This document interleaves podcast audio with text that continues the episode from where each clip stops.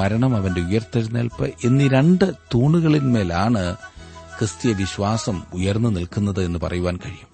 ഇവയിൽ ഏതെങ്കിലും ഒന്നിനെ കൂടാതെ ക്രിസ്തീയ വിശ്വാസത്തിന് നിലനിൽക്കുവാൻ കഴിയുകയില്ല.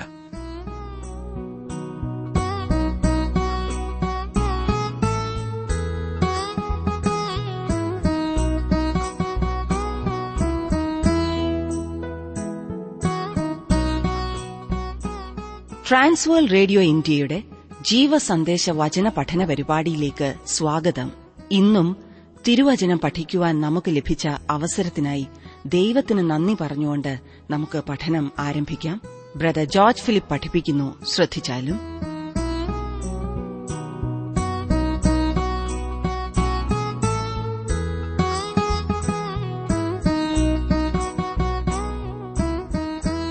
നാം പറഞ്ഞിട്ടില്ലാത്ത ഒരു സംഗതി നാം ചെയ്തുവെന്നോ പറഞ്ഞുവെന്നോ മറ്റൊരാൾ ആരോപിക്കുന്നത് എത്ര വേദനാജനകമാകുന്നുല്ലേ.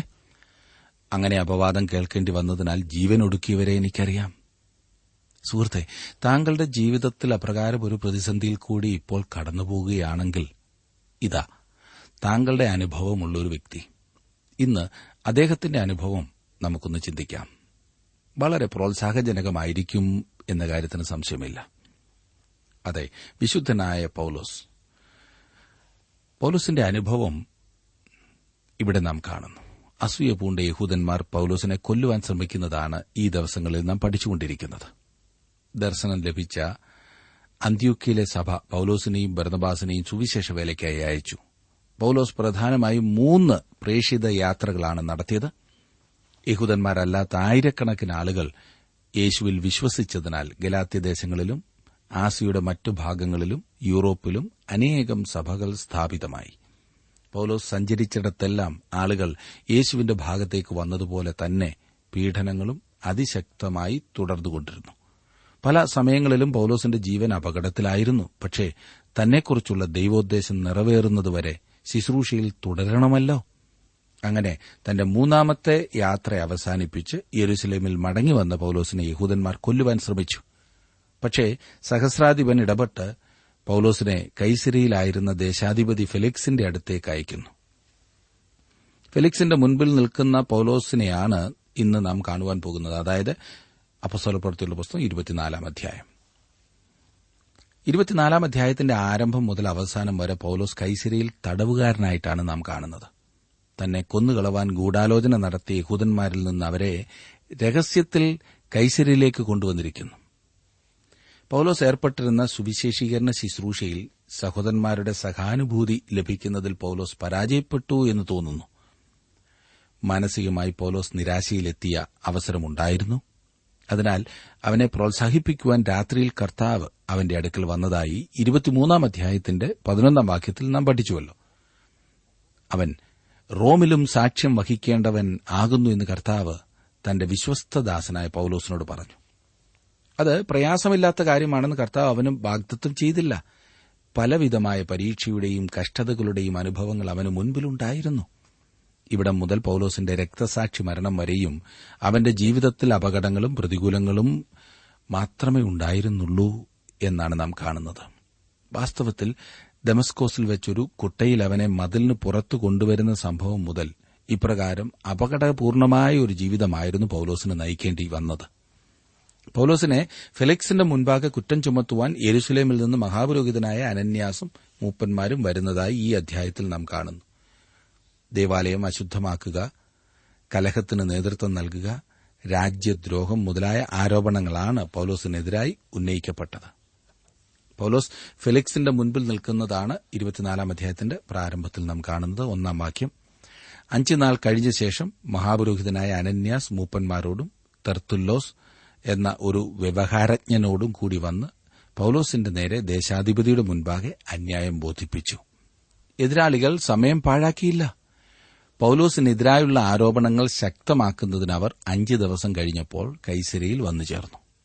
അവർക്ക് വേണ്ടി വാദിക്കുവാൻ തെർത്തുല്ലോസ് എന്നു പേരോടുകൂടി ഒരാളിനെ കൂടി കൊണ്ടുവന്നിരുന്നു. അവൻ ബുദ്ധിമാനും ഈ കാര്യത്തിൽ ശരിയായി അഭ്യസിച്ചവനുമായ വ്യക്തിയായിരുന്നു.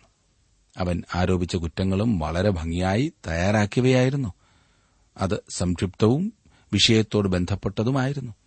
തന്നാൽ കഴിയുന്നത്ര നന്നായി അവനത് അവതരിപ്പിച്ചു എന്നത്ര ഞാൻ ചിന്തിക്കുന്നത്. 2-3 വാക്യങ്ങളിൽ അവനെ വിളിച്ചാറെ തെർത്തുല്ലോസ് അന്യായം വിവരിച്ചു പറഞ്ഞതെന്തെന്നാൽ, രാജശ്രീ ഫെലിക്സെ, നീ മുഖാന്തരം ഞങ്ങൾ വളരെ സമാധാനം അനുഭവിക്കുന്നതും നിന്റെ പരിപാലനത്താൽ ഈ ജാതിക്കേറിയ ഗുണീകരണങ്ങൾ സാധിച്ചിരിക്കുന്നതും ഞങ്ങൾ എപ്പോഴും എല്ലായിടത്തും പൂർണ്ണ നന്ദിയോടും കൂടെ അംഗീകരിക്കുന്നു. ഫെലിക്സിനെ സംബോധന ചെയ്യുന്നതിൽ മുഖസ്തുതി വാക്കുകൾ ഉപയോഗിച്ചുകൊണ്ടാണ് അവൻ ആരംഭിച്ചത്. പൌലോസിനെതിരായ ആരോപണവുമായി ഇതിന് യാതൊരു ബന്ധവും ഉണ്ടായിരുന്നില്ല. ഗവർണറെ പ്രീതിപ്പെടുത്തുവാനുള്ള മാർഗമാണ് അവനിവിടെ ഉപയോഗിക്കുന്നത്. 4-5 വാക്യങ്ങൾ ഇനി നോക്കിക്കാട്ടെ. എങ്കിലും നിന്നെ അധികം അസഹ്യപ്പെടുത്തരുത് എന്ന് വെച്ച് ക്ഷമയോടെ ചുരുക്കത്തിൽ ഞങ്ങളുടെ അന്യായം കേൾക്കണം എന്നപേക്ഷിക്കുന്നു. ഈ പുരുഷൻ ഒരു ബാധയും ലോകത്തിലുള്ള സകല യഹൂദന്മാരുടെയും ഇടയിൽ കലഹമുണ്ടാക്കുന്നവനും നസറേയ മതത്തിന് മുമ്പനും എന്ന് ഞങ്ങൾ കണ്ടിരിക്കുന്നു. അവൻ പൌലോസിനെ കലഹക്കാരനെന്ന് വിളിക്കുന്നു. എന്നാൽ അത് തെളിയിക്കുവാൻ അവന് കഴിഞ്ഞില്ല എന്നതത്രേ വാസ്തവം. 6 വാക്യങ്ങൾ നോക്കിക്കാട്ട. അവൻ ദേവാലയം തീണ്ടിപ്പാനും ശ്രമിച്ചു. അവനെ ഞങ്ങൾ പിടിച്ചു. ഞങ്ങളുടെ ന്യായപ്രമാണ പ്രകാരം വിസ്തരിപ്പാൻ വിചാരിച്ചു. എങ്കിലും സഹസ്രാധിപനായ ലൂസിയാസ് വളരെ ബലത്തോടെ വന്ന് അവനെ ഞങ്ങളുടെ കയ്യിൽ നിന്ന് പിടിച്ചുകൊണ്ടുപോയി. അവന്റെ വാദികൾ നിന്റെ മുമ്പാകെ വരുവാൻ കൽപ്പിച്ചു. നീ തന്നെ അവനെ വിസ്തരിച്ചാൽ ഞങ്ങൾ അന്യായം ബോധിപ്പിക്കുന്ന ഈ സകല സംഗതികളും അറിഞ്ഞുകൊള്ളുവാനിടയാകും. അത് അങ്ങനെ തന്നെയെന്ന് യഹൂദന്മാരും യോജിച്ചു പറഞ്ഞു. യഹൂദന്മാർ എന്നിവിടെ പറഞ്ഞിരിക്കുന്നത് മഹാപുരോഹിതനോടും തെർത്തുല്ലോസിനോടും കൂടെ വന്ന മതഭരണാധികാരികളെക്കുറിച്ചാണ്. സഹസ്രാധിപൻ ഈ കേസ് കൈകാര്യം ചെയ്ത രീതി അവൻ കൌശലപൂർവ്വം വിമർശിക്കുന്നത് ശ്രദ്ധിക്കുക. ചുമതലയിൽ നിന്നൊഴിഞ്ഞുമാറി എന്ന ആരോപണം ഗവർണർക്കെതിരായി ആരോപിക്കുവാൻ അവന് കഴിയുമായിരുന്നില്ല. എന്നാൽ അദ്ദേഹത്തെ അല്പമായി വിമർശിക്കുന്ന രീതിയിലാണ് ഇവിടെ വിഷയം അവതരിപ്പിച്ചിരിക്കുന്നത്. യഹൂദന്മാർക്ക് തന്നെ കാര്യക്ഷമമായി ഈ സംഗതി കൈകാര്യം ചെയ്യാവുന്നതേ ഉണ്ടായിരുന്നു എന്നാണ് അവൻ പറയുന്നത്. ഫെലിക്സിന് മുഖസ്തുതി വാക്കുകളും പൌലോസിനെതിരെ അന്യായമായ ആരോപണങ്ങളും കൌശലപൂർണമായി ഗവർണറെ വിമർശിക്കുകയുമാണ് അയാൾ ചെയ്തിരുന്നത്. അങ്ങനെ പൌലോസിനെതിരായി അവനൊരു ബാധ, കലഹക്കാരുടെ നേതാവ്, ദേവാലയം അശുദ്ധമാക്കിയവൻ എന്നിവയാണ് അയാൾ ആരോപിച്ചത്. മതഭരണാധികാരികൾക്കുവേണ്ടി തെർത്തുല്ലോസ് ഈ കുറ്റങ്ങൾ പൌലോസിനെതിരായി നിരത്തിവെച്ചു. തുടർന്ന് പൌലോസ് ഫെലിക്സിന്റെ മുമ്പാകെ പ്രതിവാദം നടത്തുന്നതായി കാണാം. 10-11 വാക്യങ്ങൾ. സംസാരിക്കാമെന്ന് ദേശാധിപതി ആംഗ്യം കാട്ടിയാലെ പൌലോസ് ഉത്തരം പറഞ്ഞത്, ഈ ജാതിക്ക് നീ അനേക സംവത്സരമായി ന്യായാധിപതിയായിരിക്കുന്നു എന്ന് അറിയുകൊണ്ട് എന്റെ കാര്യത്തിൽ ഞാൻ ധൈര്യത്തോടെ പ്രതിവാദം ചെയ്യുന്നു. ഞാൻ യെരുശലേമിൽ നമസ്കരിപ്പാൻ പോയിട്ട് 12 നാളിലധികമായില്ല എന്ന് നിനക്കറിയാകുന്നതാകുന്നു. ഫെലിക്സിന്റെ മുമ്പാകെ തന്റെ കാര്യം പ്രസ്താവിപ്പാനിടയായതിൽ തനിക്ക് സന്തോഷമുണ്ട് എന്നത്രേ പൌലോസ് പറയുന്നത്. ഏറെക്കാലമായി ഫെലിക്സ് ജനത്തിന് ന്യായാധിപനായിരിക്കുന്നു എന്ന് പൌലോസിന് അറിയാം എന്ന് സൂചിപ്പിക്കുന്നു. അതായത് ഫെലിക്സിന് അവരുടെ ആചാരമര്യാദകൾ അറിയാമെന്നർത്ഥം. അതിനാൽ പൌലോസ് പറയുവാൻ പോകുന്നത് ഫെലിക്സിന് അപരിചിതമായ കാര്യമായിരിക്കേയില്ല. 12-14 വരെയുള്ള വാക്യങ്ങൾ. ദേവാലയത്തിലോ പള്ളികളിലോ നഗരത്തിലോ വെച്ച് ആരോടും വാദിക്കുകയെങ്കിലും പുരുഷാരത്തിൽ കലഹമുണ്ടാക്കുകയെങ്കിലും ചെയ്യുന്നതായി അവർ എന്നെ കണ്ടിട്ടില്ല. ഇന്ന് എന്റെ നേരെ ബോധിപ്പിക്കുന്ന അന്യായം നിന്റെ മുമ്പാകെ തെളിയിപ്പാൻ അവർക്ക് കഴിയുന്നതുമല്ല. എന്നാൽ ഒന്ന് ഞാൻ സമ്മതിക്കുന്നു, മതഭേദമെന്ന് ഇവർ പറയുന്ന മാർഗപ്രകാരം ഞാൻ പിതാക്കന്മാരുടെ ദൈവത്തെ ആരാധിക്കുകയും ന്യായപ്രമാണത്തിലും പ്രവാചക പുസ്തകങ്ങളിലും എഴുതിയിരിക്കുന്നതൊക്കെയും വിശ്വസിക്കുകയും ചെയ്യുന്നു. ഫെലിക്സിന് യഹൂദന്മാരുടെ ആചാരങ്ങൾ അറിയാവുന്നതുകൊണ്ട് താൻ യഹൂദന്മാരുടെ ആചാരപ്രകാരമാണ് യെരുശലേമിൽ ആരാധിപ്പാൻ പോയത് എന്ന് അവൻ കൃത്യമായി പറയുന്നു. അതാണ് ഇവിടെ പറയുന്നത്. വേറെ വിധത്തിൽ പറഞ്ഞാൽ, ഞാൻ എന്റെ ജാതിയുമായി അഭിപ്രായ ഐക്യത്തിലാണ്, എന്നാൽ ഞാൻ ദൈവത്തെ ആരാധിക്കുന്ന രീതി അവർക്ക് ദൈവദൂഷണമാണെന്ന് ഞാൻ സമ്മതിക്കുന്നു. പൗലോസ് അതാണ് പറയുന്നത്. എന്നാൽ താൻ പിതാക്കന്മാർക്ക് ലഭിച്ച ദൂതനുസരിച്ച്, അതായത് പഴയ നിയമ വ്യവസ്ഥ പ്രകാരമാണ് ആരാധിക്കുന്നത് എന്ന് പൌലോസ് വ്യക്തമാക്കുന്നു. 15 വാക്യം. നീതിമാന്മാരുടെയും നീതികെട്ടവരുടെയും പുനരുദ്ധാരം ഉണ്ടാകും എന്ന് ഇവർ കാത്തിരിക്കുന്നതുപോലെ ഞാനും ദൈവത്തിങ്കൽ ആശ വച്ചിരിക്കുന്നു. ക്രിസ്തീയ വിശ്വാസത്തിന്റെ കേന്ദ്ര ബിന്ദു ഉയർത്തെഴുന്നേൽപ്പാണെന്ന വാസ്തവം നിങ്ങൾ ശ്രദ്ധിച്ചിട്ടുണ്ടോ? ആരംഭം മുതലേ അത് അപ്രകാരമാണ്. നിങ്ങൾ ക്രിസ്തുവിനെക്കുറിച്ച് എന്ത് വിചാരിക്കുന്നു എന്നതാണ് ഉരകല്ല്. അവൻ നിങ്ങളുടെ പാപങ്ങൾക്ക് വേണ്ടി മരിച്ചുവോ? അവൻ മരിച്ചവരിൽ നിന്ന് ഉയർത്തെഴുന്നേറ്റിട്ടുണ്ടോ? പൗലോസ് വേഗം ക്രിസ്തീയ വിശ്വാസത്തിന്റെ കാതലായ ഉയർത്തെഴുന്നേൽപ്പെന്ന വിഷയത്തിലേക്ക് കടക്കുന്നു. 16-ാം വാക്യം. അതുകൊണ്ട് എനിക്ക് ദൈവത്തോടും മനുഷ്യരോടും കുറ്റമല്ലാത്ത മനസാക്ഷി എല്ലായ്പ്പോഴും ഉണ്ടായിരിക്കാൻ ഞാൻ ശ്രമിക്കുന്നു. താൻ ചെയ്തതൊക്കെയും ശുദ്ധ മനസാക്ഷിയോടെയാണെന്ന് പൗലോസ് സാക്ഷ്യം പറയുന്നു. 17-ാം വാക്യം. പല സംവത്സരം കൂടിയിട്ട് ഞാൻ എന്റെ ജാതിക്കാർക്ക് ധർമ്മം കൊണ്ടുവരുവാനും വഴിപാട് കഴിപ്പാനും വന്നു. പൗലോസ് തന്റെ മൂന്നാമത്തെ പ്രേഷിത യാത്രയിൽ ശേഖരിച്ച ധർമ്മം യെരുശലേമിലെ സഭയ്ക്ക് കൊടുക്കുവാനാണ് യെരുശലേമിലേക്ക് അവൻ വന്നത്. ഒരു നല്ല തുക യഹൂദന്മാരല്ലാത്ത വിശ്വാസികളിൽ നിന്നും ശേഖരിച്ചു എന്ന്, അത് തന്റെ സ്വന്തം കൈയാൽ കൊണ്ടുവന്ന് കൊടുക്കണമെന്നും പൗലോസിന് പ്രത്യേകമായ താൽപര്യമുണ്ടായിരുന്നു എന്നത്രേ ഞാൻ കരുതുന്നത്. 18-19 വാക്യങ്ങൾ നോക്കിക്കേ. അത് അനുഷ്ഠിക്കുമ്പോൾ അവർ എന്നെ ദേവാലയത്തിൽ വെച്ച് ശുദ്ധീകരണം കഴിഞ്ഞവനായി കണ്ടു. പുരുഷാരത്തോടുകൂടിയല്ല, കലഹത്തോടുകൂടിയുമല്ല. എന്നാൽ ആസിയാക്കാരായ ചില യഹൂദന്മാർ ഉണ്ടായിരുന്നു. അവർക്ക് എന്റെ നേരെ അന്യായമുണ്ടെങ്കിൽ നിന്റെ മുമ്പിൽ വന്ന് ബോധിപ്പിക്കേണ്ടതായിരുന്നു. ഇനിയും നാം കാണുന്നത്, പൌലോസിനെതിരെ വാസ്തവത്തിൽ എന്തെങ്കിലും കുറ്റം ആരോപിക്കുവാൻ ആരെങ്കിലും ആഗ്രഹിച്ചിരുന്നെങ്കിൽ അവർ അവിടെ വന്നിരുന്നില്ല. ദേവാലയത്തിൽ പൌലോസ് ജനത്തെ കലഹമുണ്ടാക്കുവാൻ പ്രേരിപ്പിച്ചു എന്നതാണ് തെർത്തുല്ലോസ് പൌലോസിനെതിരായി ആരോപിച്ച കുറ്റം. അപ്രകാരം സംഭവിച്ചു എങ്കിൽ അവർ അവിടെ വന്നിട്ടില്ല എന്ന കാര്യം പൌലോസ് ശ്രദ്ധയിൽപ്പെടുത്തുന്നു. 20-21 വാക്യങ്ങളിലേക്ക് വരുമ്പോൾ നാം കാണുന്നത്, അല്ല, ഞാൻ ന്യായാധിപ സംഘത്തിന്റെ മുൻപിൽ നിൽക്കുമ്പോൾ മരിച്ചവരുടെ പുനരുത്ഥാനത്തെക്കുറിച്ച് ഇന്ന് നിങ്ങൾ എന്നെ വിസ്തരിക്കുന്നു എന്ന് ഞാൻ വിളിച്ചു പറഞ്ഞൊരു വാക്കല്ലാതെ അവിടെ വെച്ച് എന്റെ പക്കൽ വല്ല കുറ്റവും കണ്ടിട്ടുണ്ടെങ്കിൽ ഇവർ തന്നെ പറയട്ടെ. സന്നിധി സംഘത്തിന്റെ മുൻപാകെ ഞാൻ നിന്നതിനെക്കുറിച്ച് അവർ തന്നെ നിന്നോട് പറയട്ടെ. ഞാൻ എന്തെങ്കിലും കുറ്റം ചെയ്തതായി അവർക്ക് കാണുവാൻ കഴിഞ്ഞുവോ? അതിനെക്കുറിച്ച് അവർ സാക്ഷ്യം പറയട്ടെ. യഥാർത്ഥ വിഷയം പുനരുത്ഥാനമാണെന്ന് പൌലോസ് വീണ്ടും ഫെലിക്സിനോട് പറയുന്നു. മരിച്ചവരുടെ ഉയർത്തെഴുന്നേൽപ്പ് സുവിശേഷ ദൂതിന്റെ കേന്ദ്രമാണ്. ക്രിസ്തു നമ്മുടെ പാപങ്ങൾക്ക് വേണ്ടി മരിച്ച് അടക്കപ്പെട്ടു. 3-ാം ദിവസം അവൻ ഉയർത്തെഴുന്നേറ്റു. ക്രിസ്തുവിന്റെ മരണം, അവന്റെ ഉയർത്തെഴുന്നേൽപ്പ് എന്നീ രണ്ട് തൂണുകളിന്മേലാണ് ക്രിസ്തീയ വിശ്വാസം ഉയർന്നു നിൽക്കുന്നത് എന്ന് പറയുവാൻ കഴിയും. ഇവയിൽ ഏതെങ്കിലും ഒന്നിനെ കൂടാതെ ക്രിസ്തീയ വിശ്വാസത്തിന് നിലനിൽക്കുവാൻ കഴിയുകയില്ല. ഫെലിക്സിന് ഈ മാർഗം സംബന്ധിച്ച് സൂക്ഷ്മമായ അറിവുണ്ടായിരുന്നിട്ടും ലൂസിയാസ് സഹസ്രാധിപൻ വരുമ്പോൾ ഞാൻ നിങ്ങളുടെ കാര്യം തീർച്ചപ്പെടുത്തും എന്ന് പറഞ്ഞ് അവധി വെച്ചു. ഈ മാർഗത്തെക്കുറിച്ച് ഫെലിക്സ് കേട്ടിരുന്നു. ക്രിസ്തുവിന്റെ മരണത്തെയും ഉയർത്തെഴുന്നേൽപ്പിനെയും കുറിച്ചാണ് പ്രസംഗിക്കുന്നത് എന്ന് അവൻ അറിവുള്ള കാര്യമായിരുന്നു. അതിനെക്കുറിച്ച് വിശദമായി പറഞ്ഞു തരുവാൻ കഴിവുള്ളവൻ പൌലോസാണെന്നും ഫെലിക്സിന് അറിയാമായിരുന്നു. ഈ കാര്യത്തെക്കുറിച്ച് പൌലോസിൽ നിന്ന് കൂടുതലായി കേൾക്കേണ്ടിയിരുന്നതുകൊണ്ട് അവൻ യഹൂദന്മാരെ പിരിച്ചുവിട്ടു. ലൂസിയാസ് സഹസ്രാധിപൻ വരുന്നതുവരെയും കാത്തിരിക്കാം. അപ്പോൾ പൌലോസിനെക്കുറിച്ചുള്ള കൂടുതൽ വിവരങ്ങൾ മനസ്സിലാക്കുവാൻ കഴിയുമെന്നത്ര ഫെലിക്സ് യഹൂദന്മാരോട് പറഞ്ഞത്. ഇവിടെ പറയട്ടെ, പരസ്പര വിരുദ്ധങ്ങളായ സാക്ഷ്യത്തിന്റെ വെളിച്ചത്തിൽ ഒരു തീരുമാനമെടുക്കുവാൻ കഴിയുമായിരുന്നില്ലായിരിക്കണം. തെർത്തുല്ലോസ് ചില ആരോപണങ്ങൾ ഉന്നയിച്ചു. എന്നാൽ പൌലോസാകട്ടെ മരിച്ചവരുടെ ഉയർത്തെഴുന്നേൽപ്പാണ് പ്രശ്നവിഷയം എന്ന് പറയും. അതിനാൽ ഒരു തീരുമാനമെടുക്കുവാൻ ഫെലിക്സ് കൂട്ടാക്കിയില്ല. 23-ാം വാക്യം. ശതാധിപനോട് അവനെ തടവിൽ തന്നെ സൂക്ഷിച്ച് ദയ കാണിപ്പാനും അവന്റെ സ്നേഹിതന്മാർ അവന് ശുശ്രൂഷ ചെയ്യുന്നത് വിരോധിക്കാതിരിക്കാനും കൽപ്പിച്ചു.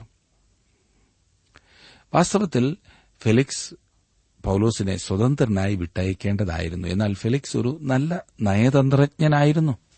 അവൻ പൌലോസിനെ തടവിൽ സൂക്ഷിക്കുവാൻ കൽപ്പിച്ചെങ്കിലും വളരെയധികം പരിഗണനകളും സ്വാതന്ത്ര്യവും അനുവദിച്ചു കൊടുത്തിരുന്നു. ഇനി 24-25 വാക്യങ്ങൾ. കുറെ നാൾ കഴിഞ്ഞിട്ട് ഫെലിക്സ് യഹൂദ സ്ത്രീയായ തന്റെ ഭാര്യ ദ്രുസിലയുമായി വന്നു. പൌലോസിനെ വരുത്തി ക്രിസ്തുയേശുവിലുള്ള വിശ്വാസത്തെക്കുറിച്ച് അവന്റെ പ്രസംഗം കേട്ടു. എന്നാൽ അവൻ നീതി, ഇന്ദ്രിയജയം, വരുവാനുള്ള ന്യായവിധി എന്നിവയെക്കുറിച്ച് സംസാരിക്കുമ്പോൾ ഫെലിക്സ് ഭയപരവശനായി. തൽക്കാലം പോകാം, അവസരമുള്ളപ്പോൾ നിന്നെ വിളിപ്പിക്കാം എന്ന് പറഞ്ഞു. ഒരു പാപിയായ മനുഷ്യന് സുവിശേഷം കേൾക്കുവാൻ അനുയോജ്യമായ സമയം ഒരിക്കലും ഉണ്ടായിരിക്കുകയില്ല. സുവിശേഷത്തെക്കുറിച്ച് അഥവാ ഈ ക്രിസ്തീയ വിശ്വാസമാകുന്ന മാർഗത്തെക്കുറിച്ച് ഫെലിക്സ് നേരത്തെ തന്നെ കുറച്ചൊക്കെ അറിഞ്ഞിരുന്നു. ആ മാർഗമെന്ന് ഈ ഭാഗത്ത് രേഖപ്പെടുത്തിയിരിക്കുന്ന പേരാണ് ക്രിസ്തീയ വിശ്വാസത്തിന് ഏറ്റവും അനുയോജ്യമെന്നാണ് എന്റെ വ്യക്തിപരമായ വിശ്വാസം. കാരണം ക്രിസ്ത്യാനി എന്ന പേരിന്റെ അർത്ഥം ഇന്ന് നഷ്ടപ്പെട്ടിരിക്കുകയാണ്. സുവിശേഷത്തെക്കുറിച്ച് വിശദീകരിക്കുവാനായി ഫെലിക്സ് പൌലോസിനെ വിളിച്ചു വരുത്തി. അവൻ പൌലോസിനെ വരുത്തി ക്രിസ്തുയേശുവിലുള്ള വിശ്വാസത്തെക്കുറിച്ച് അവന്റെ പ്രസംഗം കേട്ടു. ഇവിടെ പൌലോസ് തന്നെ തന്നെ രക്ഷിപ്പാനുള്ള പ്രതിവാദമല്ല നടത്തുന്നത്. മറിച്ച് ഫെലിക്സുമായുള്ള ഈ രണ്ടാമത്തെ കൂടിക്കാഴ്ചയിൽ അവൻ സാക്ഷ്യം വഹിക്കുകയും ഫെലിക്സിനെ ക്രിസ്തുവിന് വേണ്ടി നേടുവാൻ ശ്രമിക്കുകയുമാണ് ചെയ്തത്. ഫെലിക്സ് ഒരു വഷളനായ ഭരണാധികാരിയായിരുന്നു. ക്രൂരതയും മൃഗീയതയും മൂലം രംഗത്ത് വന്നെങ്കിലും സ്വതന്ത്രനാക്കപ്പെട്ട ഒരു അടിമയായിരുന്നു അവൻ. സുഖലോലുപനും എല്ലാവിധമായ അധർമ്മം പ്രവർത്തിക്കുന്നവനുമായിരുന്നു. തിരുവചനത്തിൽ ഫെലിക്സിന്റെ കറുത്ത വശം കാണുന്നില്ലെങ്കിലും അക്കാലത്തെ രേഖകൾ പരിശോധിച്ചാൽ ഇത് മനസ്സിലാക്കുവാൻ കഴിയും. അവന്റെ പേരിന്റെ അർത്ഥം തന്നെ പ്ലഷർ അല്ലെങ്കിൽ സുഖലോലുപത എന്നാണ്. അപ്രകാരമുള്ള ഒരു മനുഷ്യന്റെ കൈയിലാണ് പൌലോസ് ഏൽപ്പിക്കപ്പെട്ടിരിക്കുന്നത്. എങ്കിലും തിരുവചനം അവനെക്കുറിച്ച് മോശമായിട്ടൊന്നും പറയുന്നില്ല. ഫെലിക്സിനോടൊപ്പം തന്റെ ഭാര്യ ദ്രുസില്ലയും ഉണ്ടായിരുന്നു. ഹെരോദാവായ അഗ്രിപ്പ ഒന്നാമന്റെ മകളായിരുന്നു ദ്രുസില്ല. അവളുടെ പിതാവാണ് ഈ യാക്കോബ് അപ്പോസ്തലനെ കൊന്നത്. വാക്യങ്ങളിൽ അപ്പോസ്തലപ്രവൃത്തിയുടെ പുസ്തകം 12:1-2 വാക്യങ്ങളിൽ ഇതാണ് നാം കാണുന്നത്. ഈ സ്ത്രീയുടെ വലിയമ്മാവനാണ് യോഹന്നാൻ സ്നാപകന്റെ തലവെട്ടിയത്. അതുമാത്രമല്ല, അവളുടെ വലിയപ്പനാണ് യേശുക്രിസ്തുവിനെ കൊല്ലുവാൻ ശ്രമിച്ചത്. ഇപ്രകാരമുള്ള പാരമ്പര്യമായിരുന്നു ദ്രുസില്ലയുടേത്. ഈ ദമ്പതികൾ ഫെലിക്സും ദ്രുസില്ലയും ഉന്നത സ്ഥാനം അലങ്കരിക്കുകയാണ്. അവർ ഒരിക്കലെങ്കിലും സുവിശേഷം പ്രസംഗിക്കുന്നത് കേൾക്കുവാൻ ദേവാലയത്തിൽ പോകുകയോ പൌലോസ് പട്ടണത്തിൽ വന്നപ്പോൾ അവന്റെ പ്രസംഗം കേൾക്കുവാൻ പോകുകയോ ചെയ്തിരിക്കുകയില്ല. എന്നാൽ ഇപ്പോൾ അവർക്ക് രണ്ടുപേർക്കും സുവിശേഷം കേൾക്കുവാൻ ഏറ്റവും അനുയോജ്യമായ സാഹചര്യത്തിൽ അവസരം ലഭിച്ചിരിക്കുന്നു. കൃപയുടെ സുവിശേഷത്തിന്റെ ലോകമറിഞ്ഞിട്ടുള്ളതിലേക്കും ഏറ്റവും വലിയ പ്രസംഗകനായ പൌലോസിനെ ശ്രദ്ധിക്കുവാനുള്ള അവസരം അവർക്ക് ലഭിച്ചിരിക്കുന്നു. അവർക്ക് സ്വകാര്യമായി ദൂത് കേൾക്കുവാനുള്ള അവസരം ദൈവം ഒരുക്കിക്കൊടുത്തു. അവരുടെ കൊട്ടാരം ഒരു പ്രസംഗവേദിയായി തീരുകയും ചെയ്തു. ഇവർക്ക് രണ്ടുപേർക്കും കൃപയാൽ ഒരവസരം ലഭിച്ചു. ദൈവരാജ്യത്തിന്റെ വാതിൽ അവർക്കായി തുറക്കപ്പെട്ടു. അതിൽ പ്രവേശിക്കാനുള്ള അവസരവും ലഭിച്ചിരുന്നു. രക്ഷിക്കപ്പെടുവാനുള്ള അവസരം അവർക്ക് ലഭിച്ചിരുന്നു. 2 Samuel 10 വാക്യത്തിന്റെ പൂർത്തീകരണമായിരുന്നു അത്. ആകയാൽ രാജാക്കന്മാരെ ബുദ്ധി പഠിപ്പീൻ, ഭൂമിയിലെ ന്യായാധിപന്മാരെ ഉപദേശം കൈക്കൊള്ളുവീൻ. വളരെ താൽപര്യത്തോടെ അവർ പൌലോസിനെ ശ്രദ്ധിച്ച് കേട്ടു എന്ന് തോന്നുന്നു. കർത്താവിന് വേണ്ടി ഒരു തീരുമാനമെടുക്കുവാനുള്ള ആഗ്രഹം ഫെലിക്സിന്റെ മനസ്സിൽ കൂടി കടന്നുപോയി. എന്നാൽ അവൻ അപ്രകാരം ഒരു തീരുമാനമെടുത്തില്ല. ഒരു സൌകര്യപ്രദമായ സമയത്തേക്ക് അവൻ അത് മാറ്റിവെക്കുകയാണ് ചെയ്തത്. പ്രിയ സുഹൃത്തെ, ഒരു പാപിക്ക് സുവിശേഷം കേൾക്കുവാൻ സൌകര്യപ്രദമായ അവസരം ഒരിക്കലും ലഭിക്കുകയില്ല എന്നതാണ് വാസ്തവം. മനുഷ്യനല്ല, ദൈവമാണ് സമയം നിശ്ചയിക്കുന്നത്. നീതി, സംയമനം, വരുവാനുള്ള ന്യായവിധി എന്നിവയെക്കുറിച്ച് പൌലോസ് അയാളുമായി വാദിച്ചു. അത് നല്ല ഒരു പ്രസംഗമായിരുന്നു. നീതീകരണം എന്നിവിടെ പറഞ്ഞിരിക്കുന്നത് മനുഷ്യന് പ്രാപിക്കുവാൻ കഴിയാത്ത ന്യായപ്രമാണത്തിന്റെ നീതിയാണ്. വേറെ വിധത്തിൽ പറഞ്ഞാൽ മനുഷ്യൻ ഒരു പാപിയാണെന്ന് ന്യായപ്രമാണം വെളിപ്പെടുത്തുന്നു. എന്നാൽ നിയമപ്രകാരമുള്ള നീതീകരണം പോലും അവന് ദൈവം മുൻപാകെ സ്വീകാര്യപ്രദമായ രീതിയിൽ കാഴ്ചവെപ്പാൻ കഴിയുകയില്ല. ഒരു പാപിക്ക് ദൈവത്തിന്റെ മുൻപിൽ നിൽക്കുവാൻ നിയമപ്രകാരമുള്ള നീതീകരണം ആവശ്യമാണ്. എന്നാൽ മനുഷ്യന് തന്നെ തന്നെ അപ്രകാരം നീതീകരിക്കുവാൻ കഴിയുകയില്ല. അതിനാൽ യേശുക്രിസ്തുവിൽ അവന് ദൈവം നീതീകരണം നൽകുന്നു. ക്രിസ്തുവിൽ വിശ്വസിക്കുന്നവർക്ക് ലഭിക്കുന്ന നീതിയുടെ അങ്കി അതാണ്. ഇപ്പോഴോ ദൈവത്തിന്റെ നീതി വിശ്വസിക്കുന്ന എല്ലാവർക്കും യേശുക്രിസ്തുവിങ്കിലെ വിശ്വാസത്താലുള്ള ദൈവനീതി തന്നെ ന്യായപ്രമാണം കൂടാതെ വെളിപ്പെട്ടു വന്നിരിക്കുന്നുവെന്ന് റോമാലേഖനം 3:21 വാക്യത്തിൽ നാം വായിക്കുന്നു. ഫെലിക്സുമായി പൌലോസ് മനുഷ്യന് പ്രാപ്യമല്ലാത്ത ന്യായപ്രമാണത്തിലുള്ള നീതിയെക്കുറിച്ചും യേശുക്രിസ്തുവിൽ വിശ്വസിക്കുന്ന പാപിക്ക് ദൈവം കൊടുക്കുന്ന നീതിയെക്കുറിച്ചും വാദവിവാദം നടത്തി. അനന്തരം സ്വയസംയമനത്തെക്കുറിച്ചും അവൻ സംസാരിച്ചു. ഫെലിക്സ് വികാരത്തിനും ക്രൂരതയ്ക്കും അടിമയായിരുന്നു. വലിയ പാപത്തിൽ ജീവിച്ചിരുന്ന ഫെലിക്സിനും ദ്രുസില്ലയ്ക്കും യഥാർത്ഥ സ്വാതന്ത്ര്യം എന്തെന്നറിഞ്ഞുകൂടായിരുന്നു. പിന്നീട് വരുവാനുള്ള ന്യായവിധിയെക്കുറിച്ച് പൌലോസ് സംസാരിച്ചു. വെളിപ്പാട് പുസ്തകം 20 Chapter 11-15 വരെയുള്ള വാക്യങ്ങൾ. വെള്ളസിംഹാസനത്തിന്റെ മുമ്പാകെയുള്ള അന്ത്യ ന്യായവിധിയാണ് ഇവിടുത്തെ വിഷയം. സുഹൃത്തെ, ഒന്നുകിൽ ഇന്ന് താങ്കളുടെ പാപങ്ങൾ താങ്കളുടെ മേൽ തന്നെയാണ്, അല്ലാത്തപക്ഷം അവ യേശുക്രിസ്തുവിന്മേലാണ്. താങ്കളുടെ പാപങ്ങൾ യേശുക്രിസ്തുവിന്മേലാണെങ്കിൽ, അതായത് താങ്കൾ യേശുക്രിസ്തുവിങ്കിൽ വിശ്വാസം അർപ്പിക്കുമെങ്കിൽ അവിടുന്ന് താങ്കളുടെ പാപം 2000 വർഷങ്ങൾക്ക് മുൻപ് കഴുകിക്കളഞ്ഞിരിക്കുകയാണ്. ഭാവിയിലുള്ള ന്യായവിധിക്ക് വേണ്ടി അത് താങ്കളുടെ ജീവിതത്തിൽ ഉണ്ടായിരിക്കുകയില്ല. എന്നാൽ ഇന്നും താങ്കളുടെ പാപങ്ങൾ താങ്കളുടെ മേൽ തന്നെയാണെങ്കിൽ താങ്കൾക്കൊരു ന്യായവിധി വരുവാൻ പോകുന്ന സുഹൃത്തെ, വരുവാനിരിക്കുന്ന ന്യായവിധിയെക്കുറിച്ച് കേൾക്കുവാൻ ജനത്തിന് താൽപര്യമില്ല. ഫെലിക്സിനും ദ്രുസുല്ലയ്ക്കും അതിനെക്കുറിച്ച് കേൾക്കുവാൻ താൽപര്യമില്ലായിരുന്നു. താങ്കൾ യേശുക്രിസ്തുവിൽ വിശ്വസിക്കുന്നില്ല എങ്കിൽ, താങ്കളുടെ പാപങ്ങൾ അവന്റെ മേൽ ഇട്ടിട്ടില്ല എങ്കിൽ ന്യായവിധി വരുവാൻ പോകുന്നു. ഈ പ്രസംഗം ഇപ്പോൾ കേൾക്കേണ്ട എന്ന് തീരുമാനിച്ചേക്കാം. എന്നാൽ അത് ന്യായവിധിയിൽ നിന്ന് താങ്കളെ വിടുവിക്കുകയില്ല. കേൾക്കാൻ സുഖമില്ലാത്തതുകൊണ്ട് കേൾക്കണ്ട എന്ന് പറഞ്ഞതുകൊണ്ട് സത്യം സത്യമല്ലാതാകുമോ? ഒരു ന്യായവിധിയെ അഭിമുഖീകരിക്കുക എന്ന യാഥാർത്ഥ്യത്തിൽ നിന്ന് താങ്കൾക്ക് രക്ഷപ്പെടുവാൻ കഴിയുകയില്ല. ഇക്കാലത്ത് അധികം ആരും ന്യായവിധിയെക്കുറിച്ച് പ്രസംഗിപ്പാൻ ഇഷ്ടപ്പെടുന്നില്ല. നരകത്തെയും നിത്യനാശത്തെയും കുറിച്ച് പ്രസംഗിപ്പാൻ നല്ല വിഷയങ്ങളാണ്. എന്നാൽ അവ ഒരു വ്യക്തിയെ ക്രിസ്തുവിലേക്ക് നടത്തുവാൻ ഇടയാക്കേണ്ടതത്രേ. എന്നാൽ കർത്താവായ യേശു ക്രിസ്തുവിൽ കൂടിയുള്ള രക്ഷയുടെ ദൂത് കൂടാതെ അവ ഉപയോഗിച്ചുകൂടാ.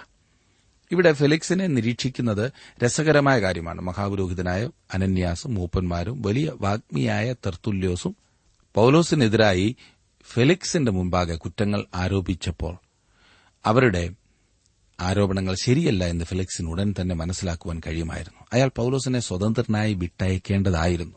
എന്നാൽ ഫെലിക്സ് നല്ല ഒരു രാഷ്ട്രീയക്കാരനായിരുന്നതുകൊണ്ട് യഹൂദന്മാരെ വെറുപ്പിക്കുവാൻ ആഗ്രഹിച്ചിരുന്നില്ല. അതിനാൽ ശരിയായ കാര്യം ചെയ്യാതെ അയാൾ രാഷ്ട്രീയ ലക്ഷ്യത്തോടെയാണ് പ്രവർത്തിച്ചത്. തുടർന്ന് ഫെലിക്സ് പൌലോസിനെ സ്വകാര്യമായി കാണുന്നു. പൌലോസിന്റെ വാക്കുകൾ ഫെലിക്സിന്റെ ഹൃദയത്തെ സ്പർശിക്കുന്നവയായിരുന്നു. എന്നിരുന്നാലും അയാൾ തന്റെ തീരുമാനത്തിന് കാലവിളംബരം വരുത്തുകയും മറ്റൊരു ദിവസത്തേക്ക് മാറ്റിവെക്കുകയും ചെയ്തു. 2000 വർഷങ്ങളായി മനുഷ്യവർഗത്തിന്റെ ചരിത്രം നോക്കിയാൽ ജനങ്ങൾ യേശുക്രിസ്തുവിനു വേണ്ടി തങ്ങളുടെ തീരുമാനം മാറ്റിവെക്കുകയും അവസാനം അവർക്ക് അപ്രകാരം ഒരു തീരുമാനം എടുക്കുവാൻ സാധിക്കാതെ പോകുകയും ചെയ്യുന്നതായി കാണാം. അതുകൊണ്ടാണ് യുവജനങ്ങളെ കർത്താവിനു വേണ്ടി തീരുമാനമെടുക്കുവാൻ പ്രേരിപ്പിക്കുകയും നടത്തുകയും ചെയ്യേണ്ടത് ആവശ്യമാണെന്ന് പറയുന്നത്. യുവജനങ്ങളെ ക്രിസ്തുവിനു വേണ്ടി നേടുവാൻ നാം പരിശ്രമിക്കേണ്ടതാണ്. ഒരു വ്യക്തി പ്രായം ചെല്ലുന്നതോടെ സുവിശേഷത്തോടെ കഠിന ഹൃദയരായി തീരുന്നതായിട്ടാണ് കണ്ടുവരുന്നത്. ഇപ്പോൾ പോകുക, സൌകര്യപ്രദമായ സമയം ലഭിക്കുമ്പോൾ ഞാൻ നിന്നെ വിളിപ്പിക്കാമെന്ന് ഫെലിക്സ് പൌലോസിനോട് പറയുന്നു. എന്നാൽ അപ്രകാരം സൌകര്യപ്രദമായ ഒരു അവസരം ഫെലിക്സിന് ഒരിക്കലും ലഭിച്ചിട്ടില്ല. ക്രിസ്തുവിനു വേണ്ടിയുള്ള തീരുമാനം നീക്കിവെക്കുന്ന അനേകർക്ക് അങ്ങനെയുള്ള സമയം പിന്നീട് ലഭിച്ചു എന്ന് വരികയില്ല. 26-ാം വാക്യം, പൌലോസ് തനിക്ക് ദ്രവ്യം തരുമെന്ന് ആശിച്ച് പലപ്പോഴും അവനെ വരുത്തി അവനോട് സംഭാഷിച്ചു പോന്നു. ഫെലിക്സ് ബുദ്ധിമാനായ രാഷ്ട്രീയക്കാരനായിരുന്നു എന്ന് മാത്രമല്ല, അവനൊരു കുബുദ്ധിക്കാരൻ കൂടിയായിരുന്നു. പൌലോസ് തനിക്ക് കൈക്കൂലി കൊടുക്കുമെന്നും അപ്പോൾ അവനെ വിട്ടയക്കാമെന്നുമായിരുന്നു അവര് ചിന്തിച്ചത്. 27-ാം വാക്യം, 2 ആണ്ട് കഴിഞ്ഞിട്ട് ഫെലിക്സിന് പിൻവാഴിയായി പൊർക്കിയാസ് ഫെസ്തോസ് വന്നപ്പോൾ ഫെലിക്സ് യഹൂദന്മാരുടെ പ്രീതി സമ്പാദിക്കണമെന്ന് വെച്ച് പൌലോസിനെ തടവുകാരനായി വിട്ടേച്ചുപോയി. കൈക്കൂലി കിട്ടാഞ്ഞതുകൊണ്ട് അവൻ കാണിച്ച വേലയെ അവസാനം വരെയും ഫെലിക്സ് രാഷ്ട്രീയക്കളി നടത്തുകയാണ് ചെയ്തത്. അവൻ പൌലോസിനെ കാരാഗ്രഹത്തിൽ വിട്ടിട്ടുപോയി. റോമൻ നിയമങ്ങൾ പോലും അവ പ്രാബല്യത്തിൽ വരുത്തുവാൻ ആഗ്രഹിക്കുന്ന ആളുകളെ ആശ്രയിച്ചാണ് ഇരിക്കുന്നത് എന്ന കാര്യം വീണ്ടും ഓർപ്പിക്കട്ടെ. ഒന്നുകിൽ പൌലോസ് കുറ്റക്കാരനാണ്, അല്ലെങ്കിൽ അവൻ നിരപരാധിയാണ്. രാജ്യദ്രോഹ കുറ്റം എങ്കിൽ അവനെ കൊലയ്ക്ക് വിധിക്കണമായിരുന്നു. അതേസമയം കുറ്റക്കാരനല്ലെങ്കിൽ അവനെ സ്വതന്ത്രനായി വിട്ടയക്കേണ്ടത് ആവശ്യമായിരുന്നു. ഇവയിലേതെങ്കിലും ഒന്നായിരുന്നു ചെയ്യേണ്ടിയിരുന്നത്. യാതൊരു കാരണവശാലും പൌലോസിനെ 2 വർഷത്തോളം തടവിൽ വിട്ടിട്ടു പോകുവാൻ ഫെലിക്സിന് അവകാശമില്ലായിരുന്നു. എന്നാൽ അവൻ സകല അന്യായവും ഇവിടെ കാണിക്കുന്നു. എന്നെ ശ്രദ്ധിക്കുന്ന പ്രിയ സുഹൃത്തെ, ജീവിതത്തിൽ നാം മുൻപോട്ട് പോകുമ്പോൾ ഇതുപോലെയുള്ള അന്യായങ്ങളെ നാം അഭിമുഖീകരിക്കേണ്ടി വരും.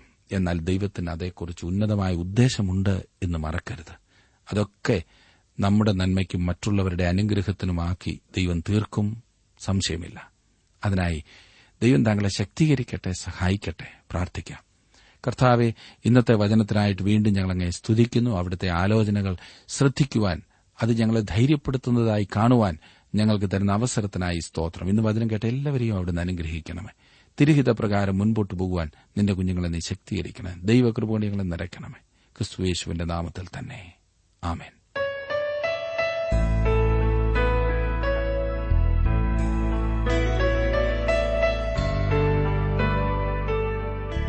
വിഷയവിഭജനം ആവശ്യമുള്ളവർ ഇന്ന് തന്നെ ഞങ്ങളുമായി ബന്ധപ്പെട്ടാലും.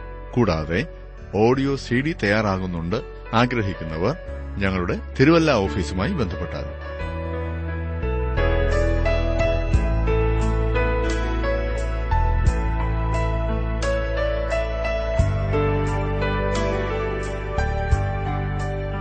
ഇന്നത്തെ പഠനം താങ്കൾക്ക് എങ്ങനെയാണ് പ്രയോജനപ്പെട്ടത് എന്നറിവാൻ ഞങ്ങൾ വളരെ ആഗ്രഹിക്കുന്നു.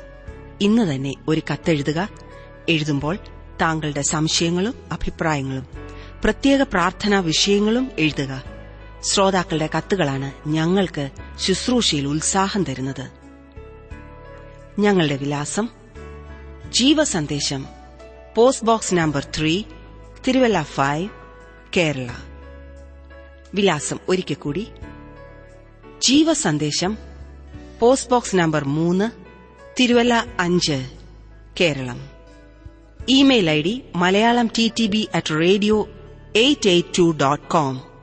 ഞങ്ങളുമായി നേരിൽ സംസാരിക്കുവാൻ ആഗ്രഹിക്കുന്നവർ 9447767378 9447767378 എന്ന ഫോൺ നമ്പറിൽ ഉടനെ വിളിക്കുക. ഇന്റർനെറ്റിലും ഞങ്ങളുടെ പരിപാടി ലഭ്യമാണ്. Website radio882.com.